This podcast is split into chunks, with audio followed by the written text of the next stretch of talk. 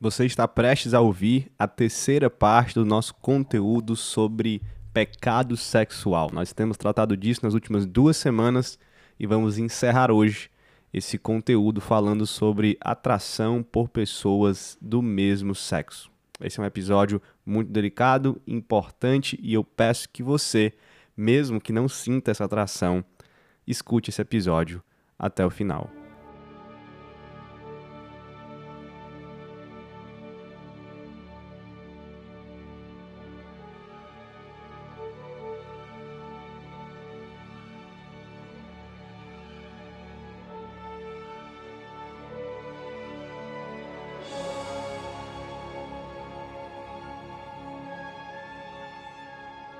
Seja muito bem-vindo, eu sou o Pedro Pamplona e você está na minha biblioteca, um lugar de reflexão teológica a partir dos meus livros e da minha vivência como cristão, marido, pai, membro e pastor de igreja. Fique à vontade, prepare a mente e o coração e vamos crescer juntos na fé cristã para a glória de Deus.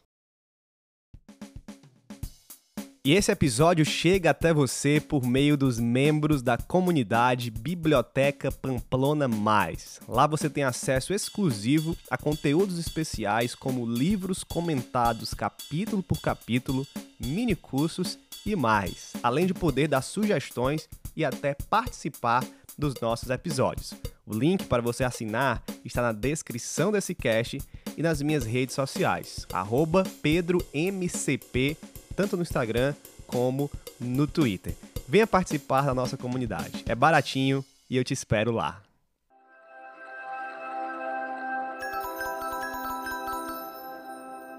Seja bem-vindo a mais um episódio do Biblioteca Pamplona.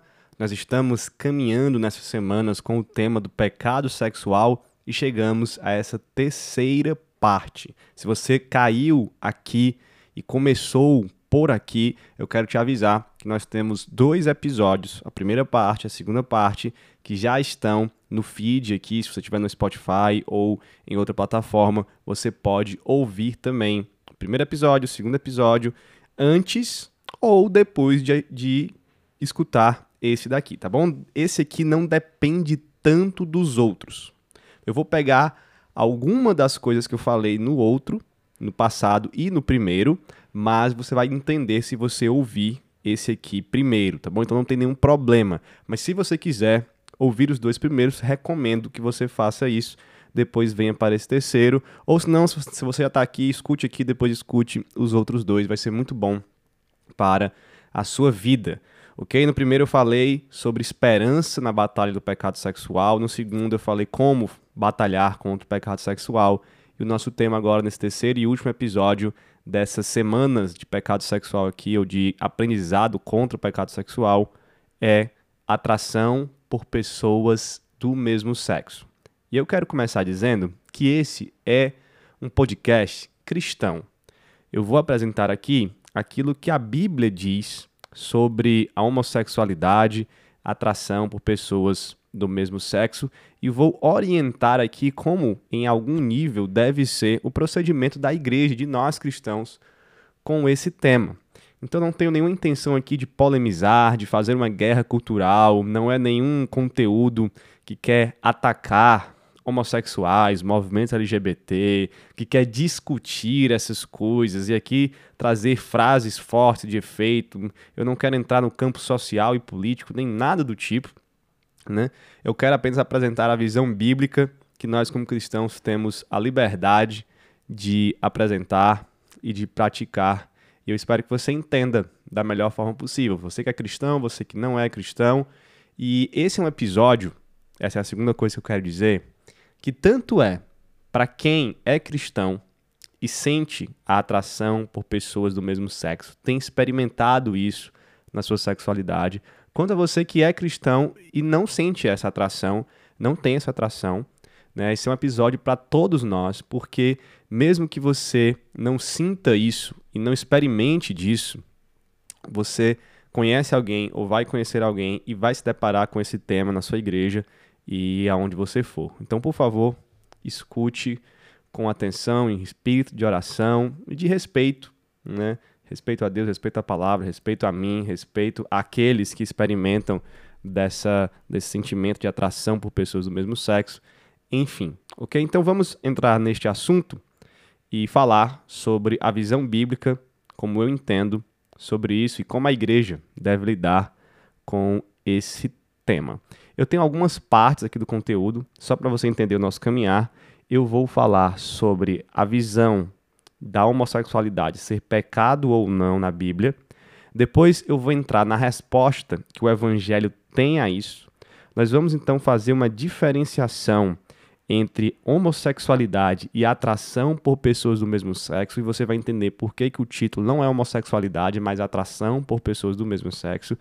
E no final eu venho com diretrizes para como receber, lidar, aconselhar, como a igreja né, trata desse tema com as pessoas que têm atração por pessoas do mesmo sexo. Tá bom? Então vamos começar aqui com uma introdução sobre esse tema. Eu quero falar a você que caiu aqui porque você sente atração por pessoas do mesmo sexo e quer ouvir, aprender mais, saber a minha opinião sobre isso, tentar esclarecer algo mais na sua mente cristã.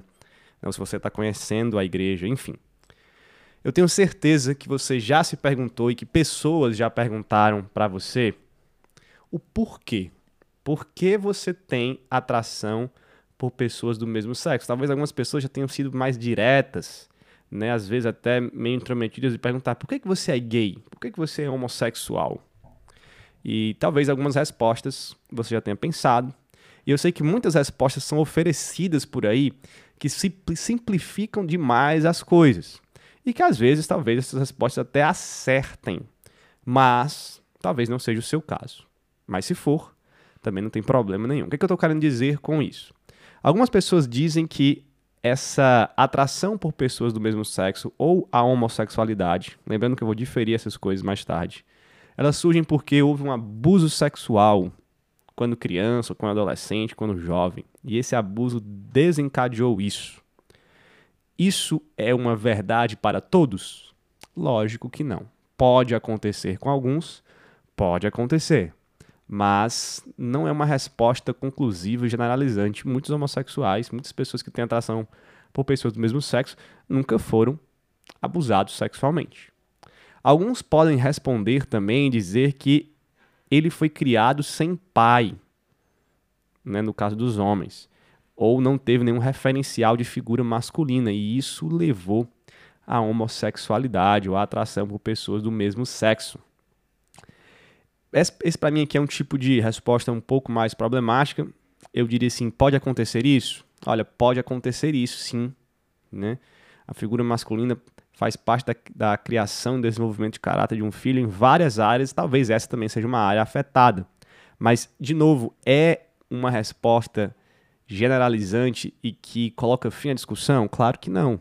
Muitos homossexuais né, e muitas pessoas com atração por pessoa do mesmo sexo né? Tem figuras masculinas, tem figura paterna, tem avô, tem pai, tem irmãos homens. Essa não é uma questão que define a, a situação. Outros podem dizer sim que ele ou ela foram fortemente influenciados pela cultura LGBT atual, por essa quase como uma propaganda LGBT, QIA+, né, ou LGBT, enfim. Será que isso responde tudo? De novo, a mesma coisa pode sim ter essa influência, pode ser por isso que alguém decidiu caminhar ou começou a sentir atração por pessoas do mesmo sexo, né? Ou resume, resolveu né, viver tudo isso, experimentar e viver. É, isso pode influenciar, mas de novo, não é não é uma resposta definitiva, não é uma resposta que encerra a questão, não é uma resposta que generaliza, porque vários homossexuais né, não precisam de alguma influência da cultura para sentirem isso, né? E eu estou dizendo isso, gente, porque muitos casos, muitos, são pessoas que não passaram por nada disso aqui. Não foram abusados, não tiveram ausência paterna ou materna, não têm famílias desestruturadas, nem, nem foram primeiro influenciadas por uma cultura LGBT. Elas simplesmente, desde que se entendem como gente, né, possuem atração por pessoas do mesmo sexo, possui essa sexualidade voltada, né, os seus desejos né, eróticos, vamos dizer assim, sexuais, não ao sexo oposto, mas ao mesmo sexo. São pessoas que talvez diriam: eu nasci assim, eu sou desde sempre assim, não, eu não me percebo diferente desde que eu comecei a me entender como gente, como a gente diz, né? Eu, essa é a minha sexualidade. E nós precisamos lidar com isso. Muitas pessoas não sabem explicar. E nós também não sabemos explicar. Nós sabemos que isso não é genético, não existe o gene gay, o gene homossexual. E hoje nós temos né, usado como sociedade ah, nomenclaturas e estudos e definições como a orientação sexual, o gênero sexual, né, enfim, como construto social ou pessoal, subjetivo, ou uma espécie de marca de personalidade e de identidade, como, como aquilo que eu sou, e a sociedade tem buscado respostas assim. E eu quero ser sincero com você. Na grande maioria dos casos, e eu tenho aconselhado, conversado com muitas pessoas que têm atração com pessoas do mesmo sexo, na maioria dos casos eu não sei dizer por que, que a pessoa tem. Né? É, é, não é uma doença que eu posso dizer para ela, vai no médico tal, faz um exame de sangue, vamos fazer uma, um diagnóstico, exames e tal, avaliação. Não é algo do tipo. Não é uma sei, uma ferida que eu posso perguntar para ela, um, que eu assim, você caiu aonde? O que foi que aconteceu? Por que, que você tá assim? Onde foi que você bateu? Não é nada do tipo disso, né? E as pessoas também não, não conseguem explicar. E eu acho que a tentativa forçada de encontrar uma origem pode ser prejudicial e é prejudicial na grande maioria dos casos. Não é por aí que eu caminho. E se você tem atração por pessoas do mesmo sexo, eu queria tirar esse peso das suas costas. Se você não entende por que isso está em você, se você acha que você não vê nenhum, nenhum início, nenhum motivo, tudo bem. Tá tudo bem. Ok? O mais importante do que tentar descobrir a origem é descobrir o que nós fazemos com a atração por pessoas do mesmo sexo. Como é que a gente reage a isso? Como é que a gente lida a isso? Como é que o nosso coração pode ser encharcado do evangelho da palavra de Deus para lidar com isso. Isso é mais importante para mim. Eu espero que seja mais importante para você e para todos nós, não só para quem tem atração por pessoas do mesmo sexo. Nós saibamos lidar desta maneira. Dito isso, eu quero iniciar com uma convicção bíblica. E a convicção bíblica que eu tenho é que a homossexualidade, ela é pecado certo? E nós chamamos de pecado porque a Bíblia chama de pecado, e para mim isso é um ponto inegociável. Nós temos algumas tentativas de negar isso. Talvez você escute muito na internet alguém dizendo assim: não, mas a homossexualidade é pecado somente no Antigo Testamento. E se lá na lei de Moisés, lá em Levítico, diz que homossexualidade é pecado, por que, que comer porco e aparar a barba e cortar o cabelo, fazer tatuagem também não é pecado? Você deve ter escutado muito disso já na internet. Isso parte de uma má compreensão da lei mosaica, da nova aliança, de teologia bíblica. Seria outro ponto a gente discutir, mas para sair dessa discussão do Antigo Testamento, eu vou ao texto mais claro do Novo Testamento que fala sobre homossexualidade, que é o texto de Romanos, capítulo 1. O verso 26 e 27 dizem o seguinte: Por causa disso, Deus os entregou a paixões vergonhosas até suas mulheres trocaram suas relações sexuais naturais por outras, contrárias à natureza. Da mesma forma, os homens também abandonaram as relações naturais com as mulheres e se inflamaram de paixão uns pelos outros. Começaram a cometer atos indecentes, homens com homens, e receberam em si mesmo o castigo merecido pela sua perversão. Temos o apóstolo Paulo falando isso na sua carta aos Romanos. E eu queria dizer duas coisas aqui para vocês. Primeiro, é a homossexualidade é pecado? Vamos responder. Segunda pergunta é: qual é a raiz do problema com a homossexualidade? Que é a raiz de todos os pecados. Que raiz é essa? E nós precisamos ir ao início desse texto de Romanos, capítulo 1, para entender do que é que Paulo está falando, porque o verso 26 e 27, ele é só um exemplo. Paulo pegou um pecado para mostrar como exemplo de uma situação que ele está tratando. E nós vamos agora ver que situação é essa. O texto começa no seu, na sua argumentação no verso 18, quando o texto diz: Portanto, a ira de Deus é revelada do céu contra toda impiedade e injustiça dos homens que suprimem a verdade pela injustiça. Então, nesse contexto geral, Paulo está falando da depravação da humanidade. O argumento aqui do texto é mostrar que toda a humanidade está sob a justa condenação de Deus. A ira de Deus se revela contra toda impiedade de homens, de seres humanos que suprimem a verdade pela injustiça. Então, Paulo está falando da, da depravação no geral, da nossa situação de pecado, da nossa idolatria, injustiça e de que suprimimos a verdade, ou seja, negamos a verdade. John Stott, no seu comentário sobre Romanos, ele escreve o seguinte: Antes de demonstrar que tanto judeus como gentios podem ter acesso à salvação, Paulo precisa provar que tanto um quanto o outro precisam dessa salvação. O propósito dessa passagem é, portanto, mostrar que todos, judeus e não judeus, estão debaixo do poder do pecado. Ele não se limita a fazer uma acusação, mas ele apresenta evidências a fim de provar a nossa culpa e assegurar a nossa convicção. Então, quando Paulo faz essa afirmação no verso 18, ele agora vai tentar provar isso. Olha, nós somos sim depravados e a ira de Deus justamente está sobre nós porque nós suprimimos a verdade pela injustiça. Como é que nós fazemos isso? E aí Paulo vai agora tentar provar. E ele vai falar da condição de pecado dos seres humanos. Você lê no resto do texto, aí a partir do verso 19, o seguinte, olha, pois, está explicando, é a base para a ira de Deus se revelar contra nós. Pois o que se pode conhecer a respeito de Deus é manifesto entre eles, porque Deus lhe manifestou. Os atributos invisíveis de Deus, seu eterno poder, sua divindade, claramente se reconhecem desde a criação do mundo, sendo percebidos por meio das coisas que Deus fez. Por isso, os seres humanos são indesculpáveis, porque tendo conhecimento de Deus, não o glorificaram como Deus, nem lhe deram graças, pelo contrário, se tornaram nulos em seus próprios raciocínios, e o coração insensato deles se obscureceu.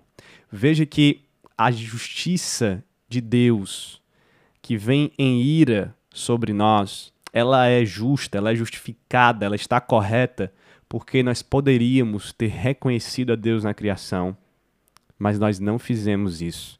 Nós não glorificamos o Criador. Pelo contrário, os nossos raciocínios se tornaram nulos e o nosso coração insensato se obscureceu.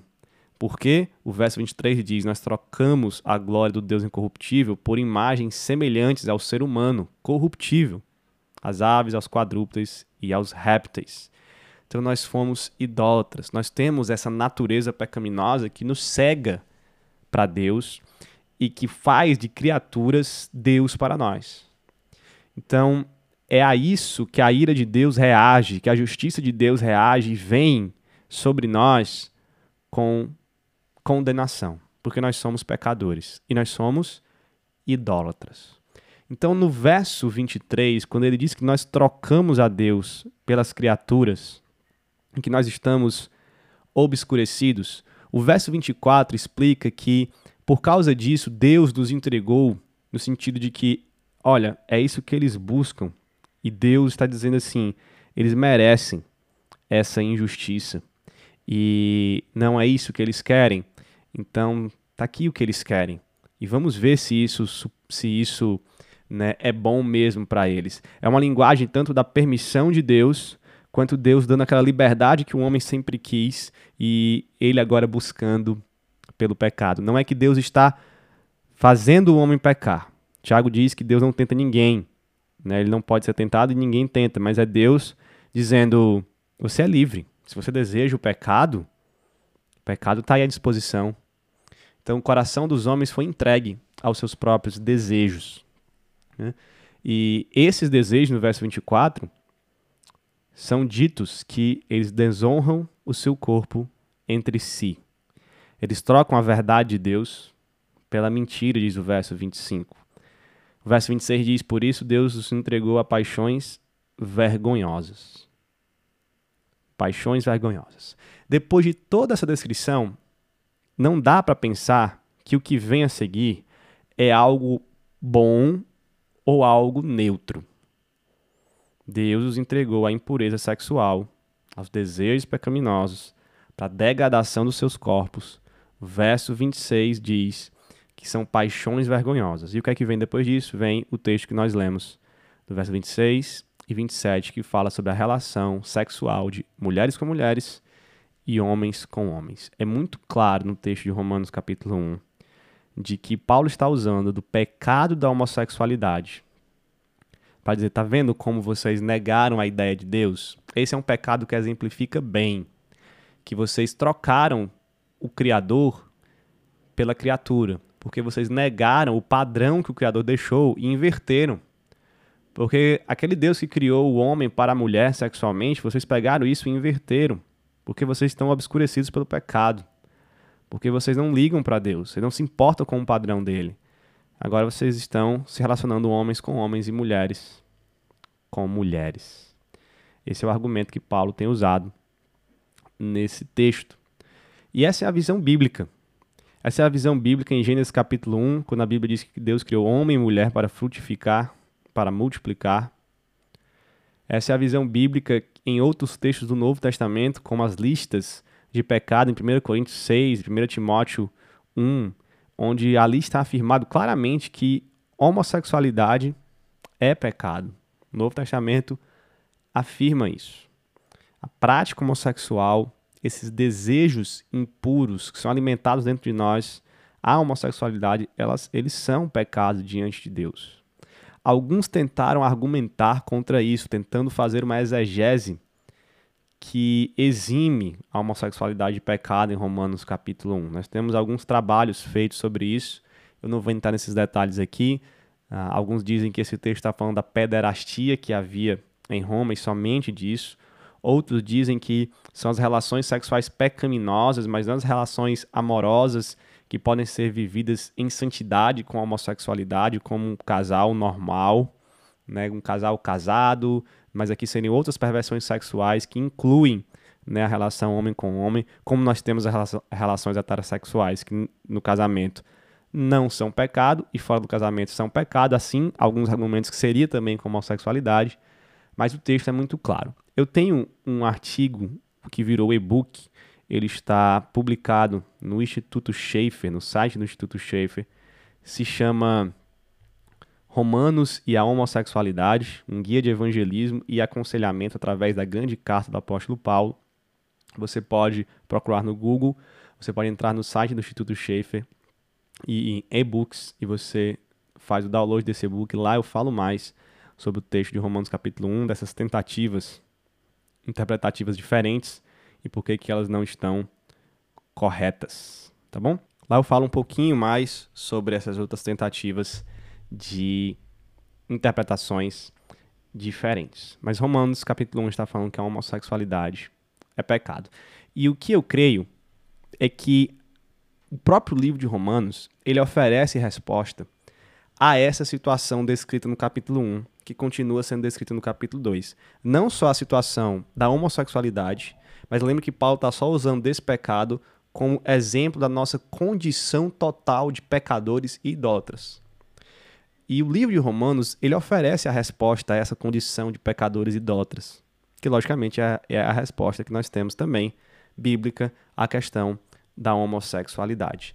Só que antes, perceba qual é a raiz dos pecados descritos em Romanos. Qual é a raiz aqui da homossexualidade? E com raiz, eu não estou tentando te mostrar por que, que ela surgiu em você, como aquele ponto de início, mas eu estou tentando mostrar por que, que a homossexualidade e outros pecados surgem no nosso coração ou fazem parte da nossa vivência. Por quê?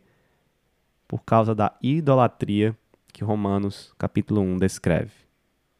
Por causa da, da idolatria, no sentido de que o nosso coração está obscurecido para Deus por conta do pecado, nós temos uma natureza pecaminosa.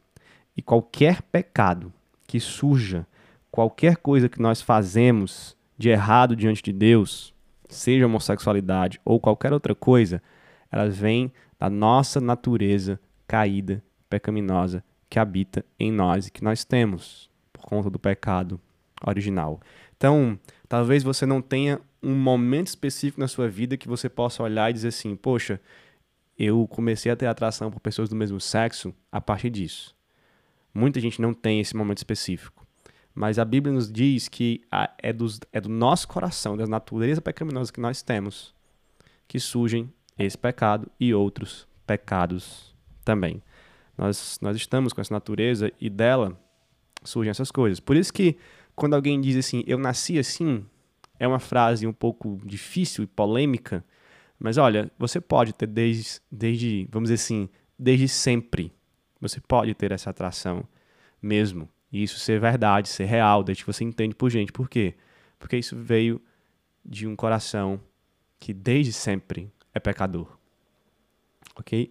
Então, é mais uma coisa para você entender.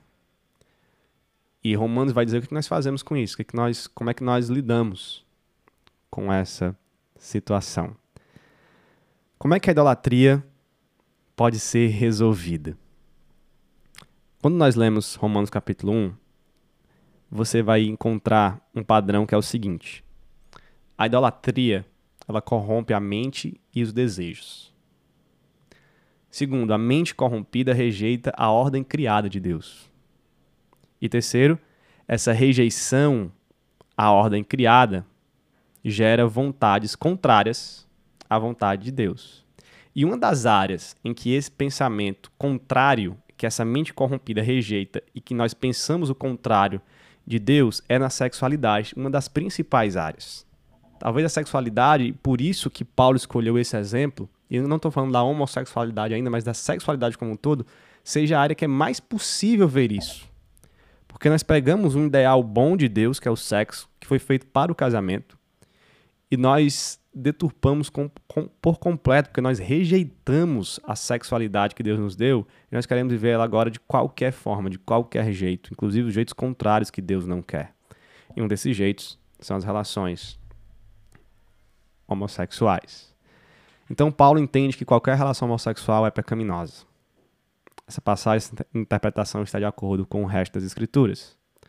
Mas no, no nível mais profundo, ele entende que a homossexualidade ela é um sintoma de um coração idólatra. Ela vem da natureza pecaminosa que nos torna idólatras. E nós concluímos então que essa essa homossexualidade está ou é fruto de uma mente corrompida por um coração idólatra. E quando eu falo isso, de novo, eu estou falando de todos os nossos pecados. Todos os nossos pecados. Continue ouvindo, vamos, vamos seguir. Porque Romanos apresenta o poder do Evangelho. Quando nós lemos o capítulo 3, verso 21, é onde o mais entra na história, né? uma ideia contrária entra. Paulo vem falando pecado, pecado, pecado, pecado, idolatria, pecado, situação horrível, coração pecaminoso, mas agora, verso 21, se manifestou uma justiça que provém de Deus, independente da lei, da qual testemunham a lei os profetas, justiça de Deus mediante a fé em Jesus Cristo para todos os que creem. Não há distinção, pois todos pecaram, estão destituídos da glória de Deus, sendo justificados gratuitamente por sua graça, por meio da redenção que há em Cristo Jesus. Olha como a resposta que Paulo dá a todos os pecados, a essa situação idólatra e a essa situação de rejeição da criação de Deus, do padrão de Deus, e incluído aqui da homossexualidade, que foi o pecado que ele usou para exemplificar essa situação, olha como a resposta dele não é, primeiro, ou, sei lá, em definitivo, a heterossexualidade, ou alguma, algum tipo de cura da sexualidade, de reversão da sexualidade. Paulo, ao citar o exemplo da homossexualidade, não dá nenhum remédio ou nenhum tratamento diretamente contra a homossexualidade. O que, que ele faz? Ele anuncia o evangelho de Jesus, dizendo que há justificação somente pela graça e não pelas nossas obras, e que Jesus Cristo nos redime. E isso é maravilhoso, essa é a nossa esperança. Nós somos salvos e justificados ou declarados justos diante de Deus pela graça de Deus, pelo, pelo sacrifício de Jesus Cristo. E podemos fazer isso, clamar ao Senhor, nos entregar a Ele, independente da nossa sexualidade. Isso não significa que Deus não vai tratar disso conosco, mas significa que é o coração idólatra que precisa ser regenerado, que precisa ser tratado, que precisa ser transformado. E quando isso acontece, tudo mais, tudo mais será levado para a vontade de Deus, inclusive a nossa sexualidade. Por isso que a gente não trata de sexualidade só pela sexualidade, a gente trata do coração pecaminoso. Por isso, gente, que não tem nada a ver Bíblia com cura gay, reversão, tratamento de choque, nada disso. A Bíblia está dizendo prega o evangelho. Prega o evangelho porque em Romanos capítulo 6, um dos resultados do evangelho e dessa vida transformada por Deus é morte para o pecado. Romanos 6, 2 diz assim: Nós que morremos para o pecado, como ainda viveremos nele? Verso 11 diz: Da mesma forma, considerem-se mortos para o pecado, mas vivos para Deus em Cristo Jesus. Lembra que nós temos um coração pecaminoso? que está obscurecido, quando nós nos convertemos, quando a justificação vem sobre nós, nós temos agora uma nova vida dentro de nós. Nós morremos para essa condição pecaminosa, por mais que ela ainda tenha algum tipo de força dentro de nós, que ela ainda não foi totalmente vencida, nós seremos né, libertos disso apenas na glória, quando estivermos com Jesus nos céus, mas nós ganhamos uma nova vida e uma capacidade agora de olhar para Deus, de identificá-lo como Criador, de viver a vontade dele com alegria e desejando isso. Então, quando Deus muda o coração idólatra para um coração que tem paz com Deus, essa corrupção mental que rejeita a lei natural de Deus é transformada numa nova mente que aceita a Deus e a sua ordem criada. É essa nova mente que Romanos também descreve. Nós temos essa descrição nessa carta de Paulo. Nós encontramos isso quando vamos a Romanos capítulo 8, por exemplo, verso 5. Quem vive segundo a carne tem a mente voltada para o que a carne deseja. Mas quem vive de acordo com o Espírito tem a mente voltada para o que o Espírito deseja. Nós temos nesse capítulo aqui uma mente vivificada, um coração que foi transformado. Ele tem a mente agora vivificada e voltada para Deus. Lembra que no capítulo 1 nós temos um coração idólatra que gera uma mente corrompida. Mas o coração agora transformado, que centraliza Deus e que adora somente a Deus, tem uma mente renovada e levada para Deus. E olhe, olhe, o texto. Você que é crente, você precisa crer nisso. Olha o que o texto diz. Quem vive agora de acordo com o Espírito, ou seja, o salvo, aquele que se converteu a Jesus, aquele que ouviu o Evangelho e se converteu, e que vive para Deus agora, para adorar a Deus, a mente voltada para que o Espírito deseja. Nossos desejos começam a ser moldados pelo Espírito Santo de Deus. Os nossos desejos. Os desejos de atração por pessoas do mesmo sexo. Os desejos pelas, pela vida, pela atração pelas práticas homossexuais, o desejo para os outros pecados, eles começam a ser moldados. Nós começamos a ganhar vida para lidar com essas situações. Ed Shaw é um pastor que lida com atração por pessoas do mesmo sexo. Ele escreveu um livro excelente chamado A Igreja e a Atração por Pessoas do Mesmo Sexo. É publicado pela editora Vida Nova. E no primeiro capítulo, ele diz o seguinte: O que mais me define na vida não é a minha sexualidade, mas minha posição em Cristo como um filho de Deus. O que mais me define na vida não é a minha sexualidade, mas minha posição em Cristo como filho de Deus. Por que, que ele está dizendo isso? Porque na conversão, quando nós recebemos um novo coração, morremos para o pecado, temos uma nova vida dentro de nós, e nossa mente agora é moldada pelo Espírito de Deus, isso nos dá uma identidade. Nos dá uma identidade em Jesus. Não é uma identidade que é formada pela nossa sexualidade. Infelizmente é isso que você aprende fora da igreja. Hoje nós temos o conceito, por exemplo, de orientação sexual. E esse foi um conceito muito trabalhado por Freud. Freud colocou a orientação sexual como o elemento central da nossa identidade, quem nós somos. E muito tem sido trabalhado desde então para nos definir como pessoas, para definir a nossa identidade através da nossa sexualidade. Há um livro muito bom, além desse do Ed Shaw, que é o da Rosária Butterfield, chamado União com Cristo Identidade Sexual, onde ela bate radicalmente contra essa ideia de se eu tenho desejos homoafetivos, eu preciso ligar isso a quem eu sou e eu não posso negar quem eu sou. Então, mesmo que eu seja um cristão, eu preciso ser um cristão gay, um cristão homossexual, que ou vai viver as práticas mesmo sendo cristão e vai viver a vida homossexual, ou vai viver como celibatário, mas sempre sabendo que ele é gay, porque ele é assim, essa é a identidade dele.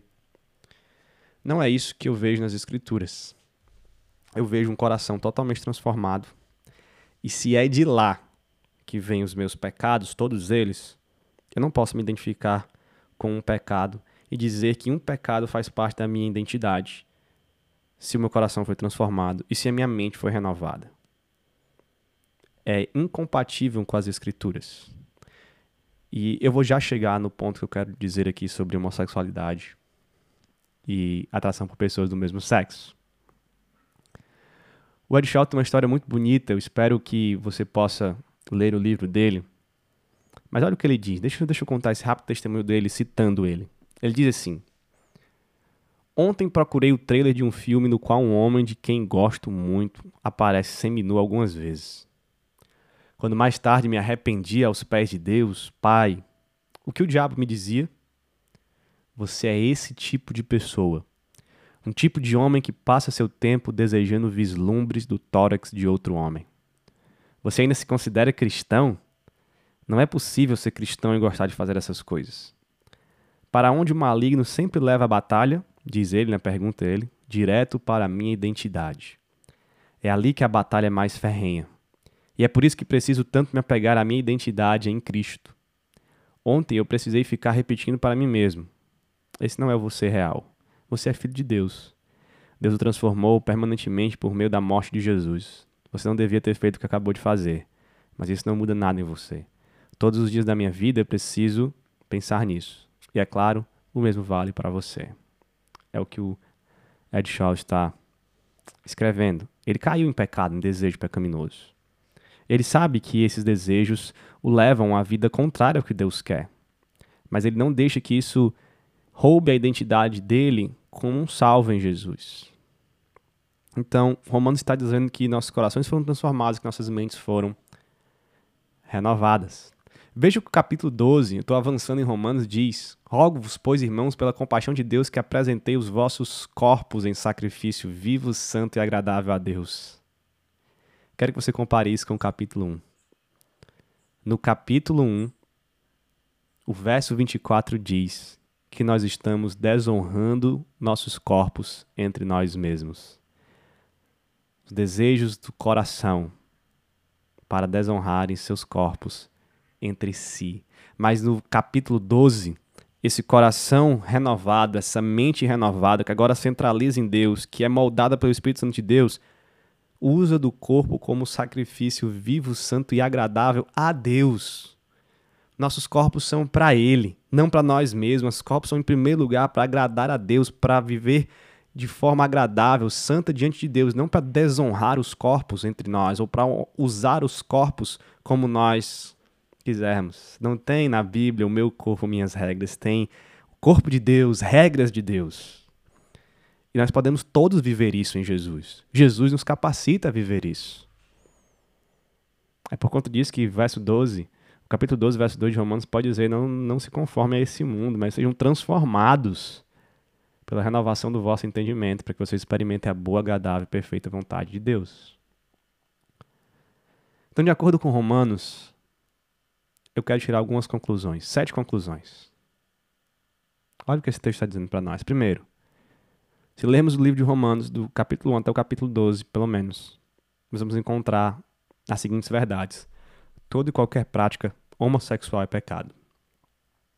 Segundo, esse pecado da homossexualidade ele é apenas o sintoma de um problema maior, a idolatria. Eu não estou falando aqui de idolatria porque eu adoro a imagem de santo, nada disso. Isso também é idolatria, mas estou falando de, de um modo mais geral. É o fato de nós não termos a Deus, Deus cristão, como centro das nossas vidas, como nosso Deus, como adoração. Nós adoramos outras coisas. Terceiro, o coração idólatra corrompe a mente, e essa lidera o corpo ao pecado. Quarto, a distinção mais importante, portanto, nós devemos ter que fazer na vida sobre sexualidade não é entre heterossexuais e homossexuais, mas é entre idólatras e adoradores de Deus. Eu não estou dizendo que essa distinção entre homo e héteros não existe, ela existe, mas há uma distinção mais importante para a igreja lidar e para a igreja começar daí a sua forma de tratar esse tema da sexualidade, que é quem é que está idolatrando, quem é que está adorando a Deus. Quinto, o problema da idolatria é resolvido pela salvação em Jesus Cristo, que pela justificação pela fé vivifica a mente, as nossas mentes para a santidade. É por aí que tudo deve começar, o evangelho, a justificação pela fé. Sexto, a mente vivificada por Cristo é guiada pelo Espírito para viver segundo o Espírito e encontrar vida e paz. Às vezes muita gente diz: não, uma vida assim que nega quem eu sou, nega a minha sexualidade, nunca vai ter paz, nunca vai ter alegria.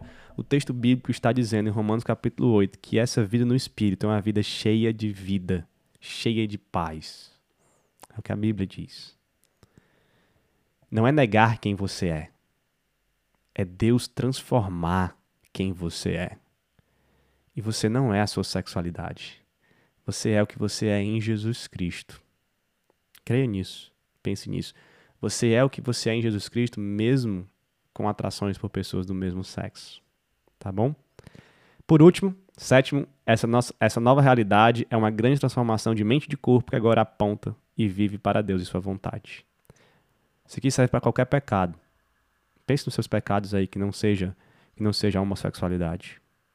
Serve para qualquer pecado essas conclusões. Agora eu quero falar sobre a atração por pessoas do mesmo sexo. Uma orientação sobre isso. Eu vou voltar ao tema que Tiago tratou no capítulo 1 da sua carta, que nós falamos no episódio passado. Vou resumir aqui, se você tiver curiosidade para ver mais sobre isso, para ouvir mais sobre isso, por favor, escute o episódio passado, o episódio anterior aqui, a parte 2 da batalha contra o pecado sexual. Tiago escreveu no capítulo 1, verso 14 ao 15, aquele processo de pecado. Ao contrário, cada um é tentado pela sua própria cobiça, quando esta o atrai e seduz. Então a cobiça, depois de haver concebido, dá à luz o pecado, e o pecado, uma vez consumado, gera a morte. Nós temos aqui basicamente quatro estágios, mas eu vou focar nos três primeiros. Porque Tiago começa dizendo que nós somos tentados pela nossa própria cobiça. É aquilo que Romanos fala do coração mau, do coração pecaminoso, da nossa natureza pecaminosa, que é idólatra. Nós temos no nosso coração outro Deus que não é Deus de verdade. E por isso nós temos maus desejos, porque os nossos ídolos comandam o nosso coração. E é esses maus desejos que nos tentam. É por isso que muitas vezes não sabe explicar de onde vem o desejo pelo mesmo sexo. Mas ele está lá. Ele está lá porque não é Deus que governa o seu coração desde o início. Com isso, eu não quero dizer que quando Deus passar a governar, ele vai sumir. Mas você vai ter uma nova forma de lidar com ele. Ele pode sumir? Sim, ele pode sumir. Mas, no mínimo, você vai ter uma nova forma de lidar com ele. Porque ele não vai estar mais desgovernado, ele vai estar governado por Deus. Então, no estágio 1, nós somos tentados pelos nossos próprios desejos. E nesse estágio não há pecado ainda. Há tentação. Há aqueles impulsos que vêm dentro de nós. No estágio 2, como Tiago diz, então a cobiça depois de haver concebido. Nesse estágio aqui, esse coração que tem esses impulsos para o que Deus não aprova, ele ganha o consentimento da vontade. E nós passamos a gestar agora esse desejo, nós passamos a alimentar esse desejo dentro de nós. E aqui nós temos o pecado já, o pecado na mente. A impureza sendo alimentada dentro das nossas mentes. E no estágio 3, o pecado então dá à luz? Esse pecado que estava sendo gestado apenas em pensamento, alimentação de desejos, planejamento, ele vai para o externo, ele se externaliza, agora ele dá à luz, é, o ato é consumado. Então nós temos esse pecado externo. Nós temos esse passo a passo aqui. E é aqui que eu vou diferenciar atração por, por pessoas do mesmo sexo da homossexualidade. Eu entendo que nós podemos, você pode, ter essa atração por pessoas do mesmo sexo. E talvez você não entenda quando isso aconteceu, quando isso surgiu, ok. Isso está no estágio 1. É um impulso do seu coração. É um impulso que não é aprovado por Deus como vários outros impulsos, mas ainda está no nível da tentação. Você não pecou ainda. O que você vai fazer com isso é que vai definir se você vai entrar no estágio 2 do pecado ou não, se você vai resistir e encerrar esse processo aqui. Quando você vai para o estágio 2, é onde você vai começar a pecar na sua mente, como qualquer outro pecado. Como o pecado de quem está desejando a mulher do outro, por exemplo, ou pecando sexualmente fora do casamento. Então você vai para o estágio 2, porque você vai alimentar a atração por pessoas do mesmo sexo. E talvez isso vá para o estágio 3, talvez você peque com a pornografia homossexual, com um relacionamento homossexual, com sexo, com relação sexual homossexual, enfim. Quando você decide se entregar a esse pecado e assumir a vida, uma vida entregue à atração por pessoas do mesmo sexo, relacionamento, o pensamento, a cosmovisão, quando você se entrega a isso, eu diria que sim, você está partindo para a homossexualidade. Você diz, não, eu sou um homossexual mesmo. E eu sou isso, vou viver isso, vou me relacionar com outro homem, com outra mulher. Eu quero viver a minha orientação sexual, é assim que eu sou, essa é a minha identidade. Quando você assume a identidade, quando você passa a viver assim, então eu diria assim: aqui nós estamos falando de homossexualidade. Mas enquanto o impulso do seu coração é lidado de maneira cristã, eu diria que você sim tem atração por pessoas do mesmo sexo, mas você não é homossexual. Você não tem a identidade homossexual, porque, de novo, sexualidade, esse impulso do coração, esses impulsos que Deus não aprova, não definem a nossa identidade. Cristo define. É por isso que eu concordo com a Rosário Barefield que a gente tem que ter muito cuidado quando a gente começa a definir pessoas como aquele ali é um cristão gay, aquele ali é um cristão homossexual. E a gente está falando não daquele cristão que viveu que vive agora uma teologia inclusiva e que vive a sua sexualidade em pecado mesmo diante de Deus, que ele não considera pecado, mas nós estamos falando de pessoas que estão com atração por pessoas do mesmo sexo, mas tentando viver a santidade bíblica, tentando viver também talvez o celibatarismo, né?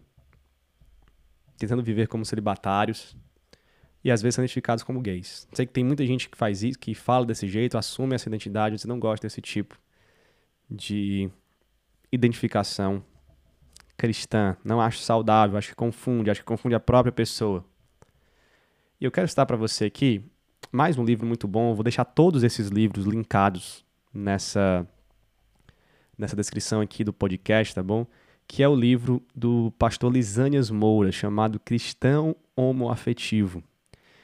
Ele é um livro muito bom, que não identifica o cristão, não, não, não chama né, a, o cristão de homossexual de gay, mas diz que há alguns cristãos que têm esse impulso homoafetivo, esse desejo homoafetivo. E é um livro que descreve um processo de aconselhamento com alguém assim, processo de conversa, de evangelho, né, com alguém assim.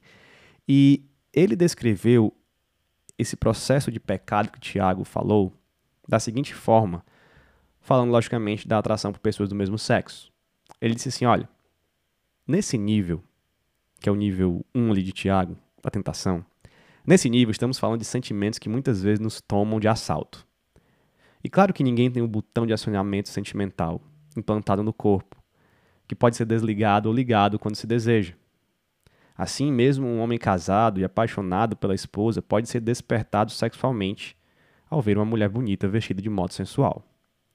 Da mesma forma, uma pessoa pode sentir atração sexual por alguém do mesmo sexo, essa atração pode ocorrer uma vez na vida, de vez em quando, raramente.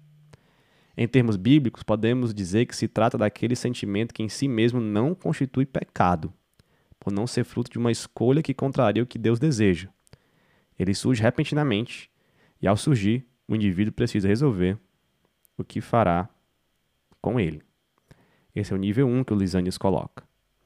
No nível 2, Lisânias aponta e alerta para o fato de que o sentimento da atração ele, evolui para desejos internos. É o tipo de desejo ali, de sentimento que Jesus descreve em Mateus 5,28. Você já está cobiçando a mulher do próximo, alimentando isso, planejando, pensando nisso, isso já é o adultério. Então, nesse nível 2 já, é, já estamos no pecado, mas no nível 1, um, ainda não. Por isso que eu digo que é possível viver com esse impulso do coração que ainda não desapareceu, que talvez continue pro resto da sua vida, da atração por pessoas do mesmo sexo, mas nós podemos viver em santidade, decidindo através de um coração renovado que adora a Deus, através de uma mente renovada que é guiada pelo Espírito, decidindo dizer não, encontrando vida e paz nisso, encontrando alegria em Jesus, encontrando identidade em Jesus. Nós não somos a nossa sexualidade. Nós não somos os nossos impulsos sexuais. Nós somos o que nós somos em Jesus Cristo. Nós somos criatura de Deus. Nós somos imagem e semelhança de Deus. E em Jesus nós somos redimidos por Deus. Nós estamos unidos a Cristo e a Cristo nos dá verdadeira identidade. Identidade que supera a nossa sexualidade e permite que, mesmo impulsos de atração por pessoas do mesmo sexo, não me definam e não digam que eu não posso viver para Deus em santidade. Nós podemos sim. E eu queria, a partir disso, para não deixar esse episódio tão longo, partir para algumas conclusões e diretrizes, tanto de aconselhamento como para a sua vida se você sente atração por pessoas do mesmo sexo. Eu vou dizer uma por uma aqui. São oito. Eu quero que você preste muita atenção. Vamos lá. Se você é um crente, nunca negocie a verdade de que o comportamento homossexual é pecaminoso. Quando você não trata como pecado, significa que você não vai oferecer a única resposta que o pecado precisa. Essa verdade do evangelho precisa ser dita em amor e sabedoria mas jamais escondida, adulterada ou deturpada. O Evangelho só transforma as pessoas quando nós temos noção de que nós precisamos dele, que nós somos pecadores. Segundo, é pecado? O que é pecado? A prática homossexual é pecado. Não trate o homossexual como um beco sem saída. Sabe aquela pessoa que está vivendo mesmo o pecado? Que assumiu a identidade homossexual? Que tem vivido a sua homossexualidade? Não trate como um beco sem saída. Se você é um pastor, se você é um crente, né, muitos, muitos pensam assim, rapaz, não existe ex-gay, ex-gay. Uma vez homossexual, homossexual para sempre. É o que ela é, a pessoa não vai, não vai ser diferente. Isso é um dito popular. Conheço várias pessoas que eram homossexuais, que se relacionavam com outros homens, com outras mulheres, e que abandonaram isso. Algumas vivem em celibatário. Algumas vivem como celibatários, outras casaram e não por pressão nem nada, mas por decisão, por liberdade total e são felizes. Algumas ainda têm esses impulsos por pessoas do mesmo sexo, outras não. Então não trate como beco sem saída. A grande transformação que é prometida em Romanos capítulo 12 é a verdade. Creia na Bíblia. O evangelho pode transformar qualquer pessoa. Terceiro, não tente resolver a sua situação ou a situação de outra pessoa pregando heterossexualidade. Não force a barra para empurrar um relacionamento heterossexual como solução para os conflitos internos de alguém que está lidando com a atração por pessoas do mesmo sexo, até com a homossexualidade já bem vivida. Isso só vai piorar as coisas. Lembre que o problema, o problema principal, não está nem na sexualidade, está na idolatria e que a solução é o evangelho que recalibra os nossos corações para Deus. Sem o evangelho, suas tentativas vão falhar. Quarto, aqueles que se dizem cristãos e estão lidando com atração por pessoas do mesmo sexo não devem ser identificados como homossexuais. Lembre que suas identidades estão em Cristo e na obra da justificação. É possível ser tentado, sim, homossexualmente, ou, como eu prefiro dizer, pela atração por pessoas do mesmo sexo, e ser um cristão genuíno. É possível isso. Lembre Tiago 1. Não saia por aí classificando ninguém por causa dos seus impulsos do coração pecaminoso. Não faça isso. Trabalho de aconselhamento sempre deve estar voltado para o coração e para a mente, sem essas classificações. Quinto, esse aconselhamento deve se basear na realidade da mente morta para o pecado e viva para Cristo. E para a santidade que é descrita ali em Romanos capítulo 6. É nisso que nós nos baseamos, nessa mente guiada pelo Espírito em Romanos 8, na esperança da transformação de Romanos 12. Use esses textos na sua vida e na vida de outros. 6. Se homossexuais podem ser transformados pelo Evangelho, isso aqui é muito importante. Então é papel da igreja recebê-los, acolhê-los e aconselhá-los com base no Evangelho, nesses princípios de Romanos. Somente depois de todo esse investimento na vida deles, de pessoas que chegam vivendo a homossexualidade, é que nós podemos tomar uma decisão e fazer um julgamento bíblico sobre começar ou não um discipulado cristão, sobre começar a caminhar para a membresia da igreja ou não. Nós já investimos, nós já gastamos tempo, nós já nós recebemos da maneira correta, aconselhamos, pregamos o evangelho. Precisamos investir nessas pessoas. Sétimo, se cristãos que lidam com atração por pessoas do mesmo sexo estão vivos para Deus e são guiados pelo Espírito, então nós temos tudo o que nós precisamos para caminhar junto com eles. Tudo o que nós precisamos foi nos dado, porque eles são salvos em Jesus. Se Deus nos deu essa ferramenta necessária, isso implica que nós não devemos, de maneira nenhuma, rejeitar ou marginalizar essas pessoas na igreja. Não devemos. E oitavo, lidar com atração por pessoas do mesmo sexo não significa, obrigatoriamente, que você foi chamado para o celibato.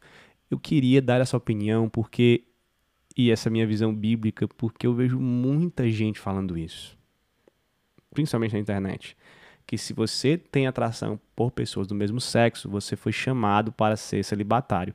Isso não é verdade. Isso pode ser verdade. Pode ser o caminho que Deus tem para você, mas não é o único caminho. E nós não podemos fechar as portas onde a Bíblia não fecha. Essa conexão direta com a atração por pessoas do mesmo sexo não existe. O celibato na Bíblia, 1 Coríntios capítulo 7, não tem a ver com o desejo sexual pelo mesmo sexo, tem a ver com a ausência de desejo sexual. Então, se você não tem desejo sexual, aí sim você pode dizer: Eu nasci, Deus me trouxe aqui para ser um celibatário. Mas, se você tem desejo pelo mesmo sexo, você, vai, você pode caminhar para o celibato, porque você vai tentar mortificar esse desejo, você vai tentar trabalhar né, para não pecar e não viver em pecado e lidando com esse desejo da maneira saudável e santa. E aí você não, e aí você pode caminhar pelo celibato se você não consegue se relacionar, não tem desejo pelo sexo oposto. Mas você não pode se fechar. Gente, eu conheço não só um, mas algumas pessoas que viveram vidas em homossexualidade e outras pessoas com atração por pessoas do mesmo sexo que hoje são casadas, bem casadas, felizes, por vontade própria, sem nenhum tipo de forçação de barra, que começaram a ter desejos por pessoas do sexo oposto, que casaram, que têm filhos, que vivem a vida sexual, heterossexual, uh, saudável. Que é possível. Nós nem podemos fechar a porta para dizer é só celibatário. E nós nem podemos prometer que você vai ter um casamento, uma vida sexual heterossexual saudável. Isso vai, isso Deus vai mostrar com o tempo. O aconselhamento vai mostrar com o tempo. Não podemos fazer promessas que não podemos cumprir, nem fechar as portas que Deus não fecha. Portanto, não faça isso. Estejam preparados para viver para a glória de Deus em ambas as situações. Eu gostaria que se você tem atração por pessoas do mesmo sexo, que você considere conversar com o seu pastor. Que você considere conversar com algum conselheiro, que você leve isso para sua igreja. Eu sei que muita gente diz, pastor Pedro, eu não confio. Você precisa estar numa igreja que você confie. Você precisa ter pessoas que você confie ao seu, ao seu lado. Eu sei que não é fácil. Eu sei realmente que não é fácil, porque eu já lidei com várias pessoas que dizem, pastor, não é fácil. Eu vim aqui falar com o senhor sobre isso. Eu sei que não é. E, mas, eu, mas eu quero incentivar você a fazer isso tá bom? Claro, com muita sabedoria, com muito bom senso. Se realmente você não tem lugar de confiança, procure um. Não é de qualquer forma que você vai fazer isso. Mas ore por isso. Viva para a glória de Deus. Que você lide no aconselhamento com pessoas dessa forma, que você trate da maneira correta, que você possa aprender aqui com esse episódio algumas coisas basilares para você viver na sua vida, na sua vida como igreja, na, na relação com pessoas, com atração por pessoas do mesmo sexo, Tente ser bíblico. Seja amoroso ao extremo, paciente, misericordioso. Seja um amigo, uma amiga. Né, e, e trate essa situação com como Jesus trataria. Como Jesus tratou os pecadores, acolhendo, conversando, transformando, sendo mestre da segunda chance, do perdão. Faça isso, em nome de Jesus. Convido você a ouvir o episódio 1, a parte 1, a parte 2 e essa parte 3 também. Escute todos, escute, escute o primeiro principalmente sobre a esperança para essa batalha contra o pecado. Escute, por favor. Compartilhe esse episódio com alguém. Se você conhece alguém com, atração por pessoas do mesmo sexo, se você conhece alguém que está em liderança de igreja, alguém que lida com essas situações, por favor, faça isso. Use aqui os comentários se você quer dizer algo construtivo. Use os comentários aqui no Spotify. Né? Siga no Spotify né? e compartilhe aqui com alguém esse conteúdo. E leia, leia o e-book do Instituto Schaefer que eu escrevi. Vou deixar o link aqui na descrição. Eu tentei aqui resumir, bem resumido mesmo esse e-book, mas lá tem mais coisas de forma detalhada. É um e-book de 33, 32 páginas para você ler sobre esse tema. Tá bem legal, ok? Link aqui na descrição do podcast. É isso, eu vou ficando por aqui. Eu vou orar e eu espero que Deus abençoe a tua vida. Vamos orar. Senhor, meu Deus, meu Pai, muito obrigado por esse tempo. Obrigado por esses episódios que falamos sobre pecado sexual que o Senhor possa usar desse conteúdo aqui para ajudar alguém, transformar alguém, guiar alguém naquilo que ele deve fazer. Que o teu espírito possa ministrar a vida das pessoas por meio desse podcast. Enche de esperança aqueles que estão desesperançosos por causa do pecado sexual. Capacita, Senhor, a eles lutarem com mais sabedoria e mais profundidade. E ajuda pessoas, Senhor, guia pessoas que estão nessa lida com a atração por pessoas do mesmo sexo. Que o Senhor esteja caminhando com elas, trazendo santidade, trazendo sobre elas a tua graça, a tua misericórdia, trazendo uma rede de apoio, Senhor, verdadeira, que imita Jesus. E que o Senhor trabalhe e transforme mentes e corações para honra e glória do teu nome. Abençoa esses que estão ouvindo e que o Senhor possa cuidar das nossas vidas, dos nossos corações. Nos torna menos idólatras, Senhor. Nos faz mais voltados para Ti. Essa é a minha oração, no nome de Jesus. Amém. Muito obrigado por ter ouvido até aqui. Muito obrigado por você estar acompanhando o podcast Biblioteca Pamplona. Eu vou ficando por aqui, eu te vejo no próximo episódio, na próxima semana, onde nós vamos falar sobre Trindade. Tá? Vamos falar sobre Trindade por causa do lançamento do novo livro, mas eu não vou divulgar agora, vou divulgar lá só. Mas se prepare que nós vamos falar sobre Trindade no próximo episódio. Valeu, gente. Deus abençoe vocês. Até a próxima.